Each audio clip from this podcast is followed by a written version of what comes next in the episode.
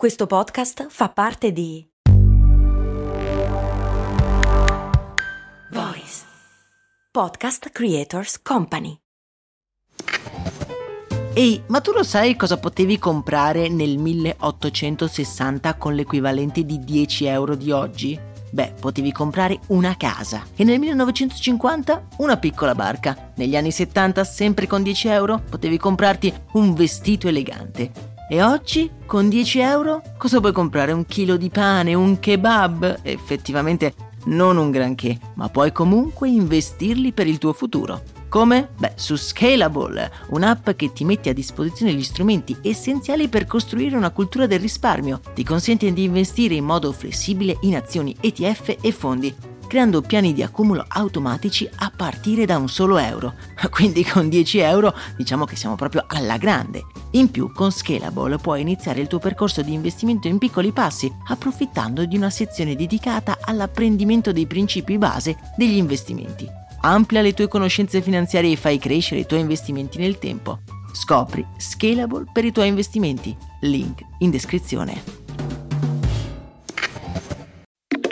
Max Corona, che sono sempre io, presenta Brandy. Brandy.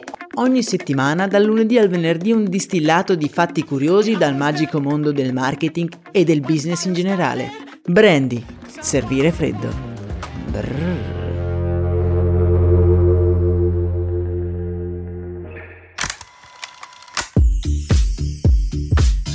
Bentornati amici e buon venerdì a tutti. Come ormai sappiamo, il venerdì è un giorno particolare per noi qui a Brandy. Il venerdì andiamo ad analizzare una particolare campagna pubblicitaria.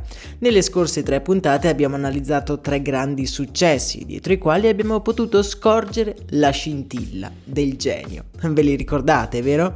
Vabbè, se non ve li ricordate, ve li metto in una playlist dedicata solo per loro che trovate in descrizione. Oggi però voglio cambiare un pochino il tiro. Oggi voglio parlare di una campagna che non è andata come sperato. Anzi, è una campagna che ha creato un vero e proprio disastro di marketing.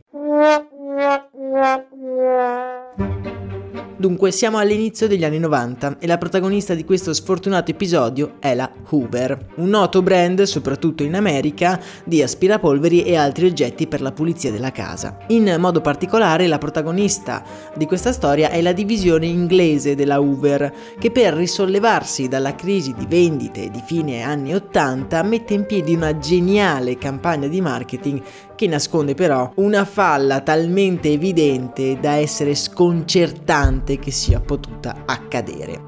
Ma partiamo dall'inizio. La Hoover in Gran Bretagna è un'azienda davvero enorme, ha il 50% del mercato ed è leader del settore da oltre 40 anni. Negli anni 80 però l'Inghilterra entra in un periodo di contrazione dei consumi che portano l'azienda a perdere pian piano quote di mercato e dal 1987 al 1992 i profitti passano da 147 milioni di dollari ad appena 74, quindi più o meno la metà. Per invertire la rotta di questa preoccupante traiettoria discendente, i direttori marketing della Hoover decidono di mettere in piedi un'eccitante campagna di rilancio del brand, stimolando contemporaneamente anche le vendite. La campagna, nella sua totale follia, è piuttosto semplice. Hoover promette biglietti aerei gratuiti di andata e di ritorno dagli Stati Uniti per qualsiasi cliente acquisti prodotti Uber per un valore di almeno 100 sterline. E sono sicuro che anche voi capite che c'è un po' un problema in questa promessa. Ma andiamo con ordine come sempre. La promozione ottiene un'enorme copertura mediatica e interesse da parte del pubblico e ovviamente questo porta anche ad un incremento nelle vendite, ma questo incremento nelle vendite diventa un esborso incredibile di soldi da parte della Uber. Infatti all'epoca un volo di andata e di ritorno dagli Stati Uniti costava minimo 600 dollari. Capite bene che questa promessa, questa promozione era totalmente sbilanciata. Oltre al danno economico dato da questo sbilanciamento tra il premio e quello che serve per ottenere questo premio, Uber vede aumentare i propri costi perché è costretta ad aumentare sia il personale che a comprare nuove materie prime per produrre più, per esempio, aspirapolveri che avrebbe venduto in perdita. Oltre a dover risarcire il premio a tutti quelli che compravano questi oggetti, la grande domanda di questi oggetti porta a un ulteriore costo per produrre delle cose che non ti fanno guadagnare nulla, quindi oltre il danno la beffa. Insomma, capite che disastro hanno combinato, ma com'è possibile che un'azienda così esperta si sia suicidata in questo modo? Io direi di andare ad analizzare insieme la questione.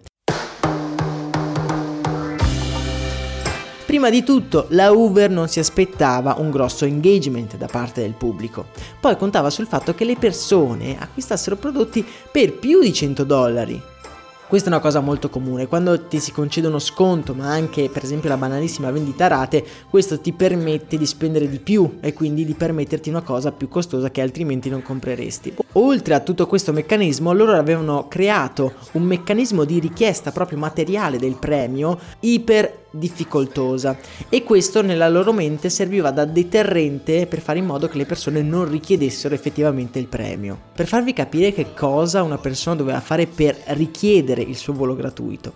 Dunque doveva spedire la ricevuta insieme alla domanda entro 14 giorni dall'acquisto. Uber a sua volta inviava un modulo di registrazione che doveva essere compilato e restituito entro sempre 14 giorni poi Uber avrebbe quindi inviato il voucher di viaggio, il cliente lo riceveva e aveva quindi 30 giorni per scegliere tre combinazioni di aeroporti di partenza, date e destinazioni. Uber però si riservava il diritto di rifiutare le combinazioni scelte dal cliente, insistendo successivamente affinché il cliente scegliesse delle altre tre alternative. Inoltre, Uber si era riservata il diritto di rifiutare anche le alternative e di offrire delle combinazioni di propria scelta. Ciò significava che il volo del cliente avrebbe potuto avere luogo in una data e in un luogo probabilmente a lui scomodo, rendendo meno probabile l'utilizzo dei biglietti da parte del cliente. Ed eccolo forse il pizzico di genialità che c'è in questa promozione. Ma comunque questo pizzico di genialità non funziona. Purtroppo per loro infatti il premio concesso dall'azienda era talmente allettante che le persone erano comunque ben disposte a passare attraverso questa scomoda tattica più o meno disonesta. Altra cosa che non avevano considerato è che i clienti eh, in questa promozione comprarono il minimo indispensabile esclusivamente per avere il premio. E vi dirò di più, certe volte non andavano neanche a ritirare il prodotto fisico. E se ci pensate ha senso. Infatti loro con quei 100 dollari non compravano un prodotto, ma compravano un volo transoceanico e quindi del prodotto in realtà non erano minimamente interessati. La Uber aveva previsto un totale di circa 30 richieste del premio, ne arrivarono più di 300.000 con una perdita legata anche all'aumento dei costi di produzione che arriva a, a toccare centinaia e centinaia di milioni di dollari. Il risultato di questa campagna, come vi accennavo prima, è devastante, ma devastante davvero. Oltretutto la compagnia aerea a cui si erano affidati ha dovuto chiudere i battenti sia per la cattiva pubblicità sia per il fatto che questa compagnia aerea che si chiama JSI era uh, appena nata e non aveva proprio la struttura per uh, gestire tutti questi ordini. A seguito di questo fiasco persero il posto più o meno tutti i manager dell'area marketing e la sezione europea venne venduta nel 1995 alla rivale Candy. Ma le cause indette dai clienti insoddisfatti continuarono fino al 1998. Insieme a poche altre questa è considerata la più grande disfatta di marketing della storia ed è stata raccontata nel 2004 da un documentario della BBC. Se volete ascoltare altri episodi del genere io vi consiglio di iscrivervi al canale Spotify per non perdere tutte le uscite della settimana e soprattutto di venirci a trovare nel canale Telegram, vi lascio tutti i link in descrizione. Per oggi è davvero tutto, spero di avervi incuriosito, un saluto da Max Corona.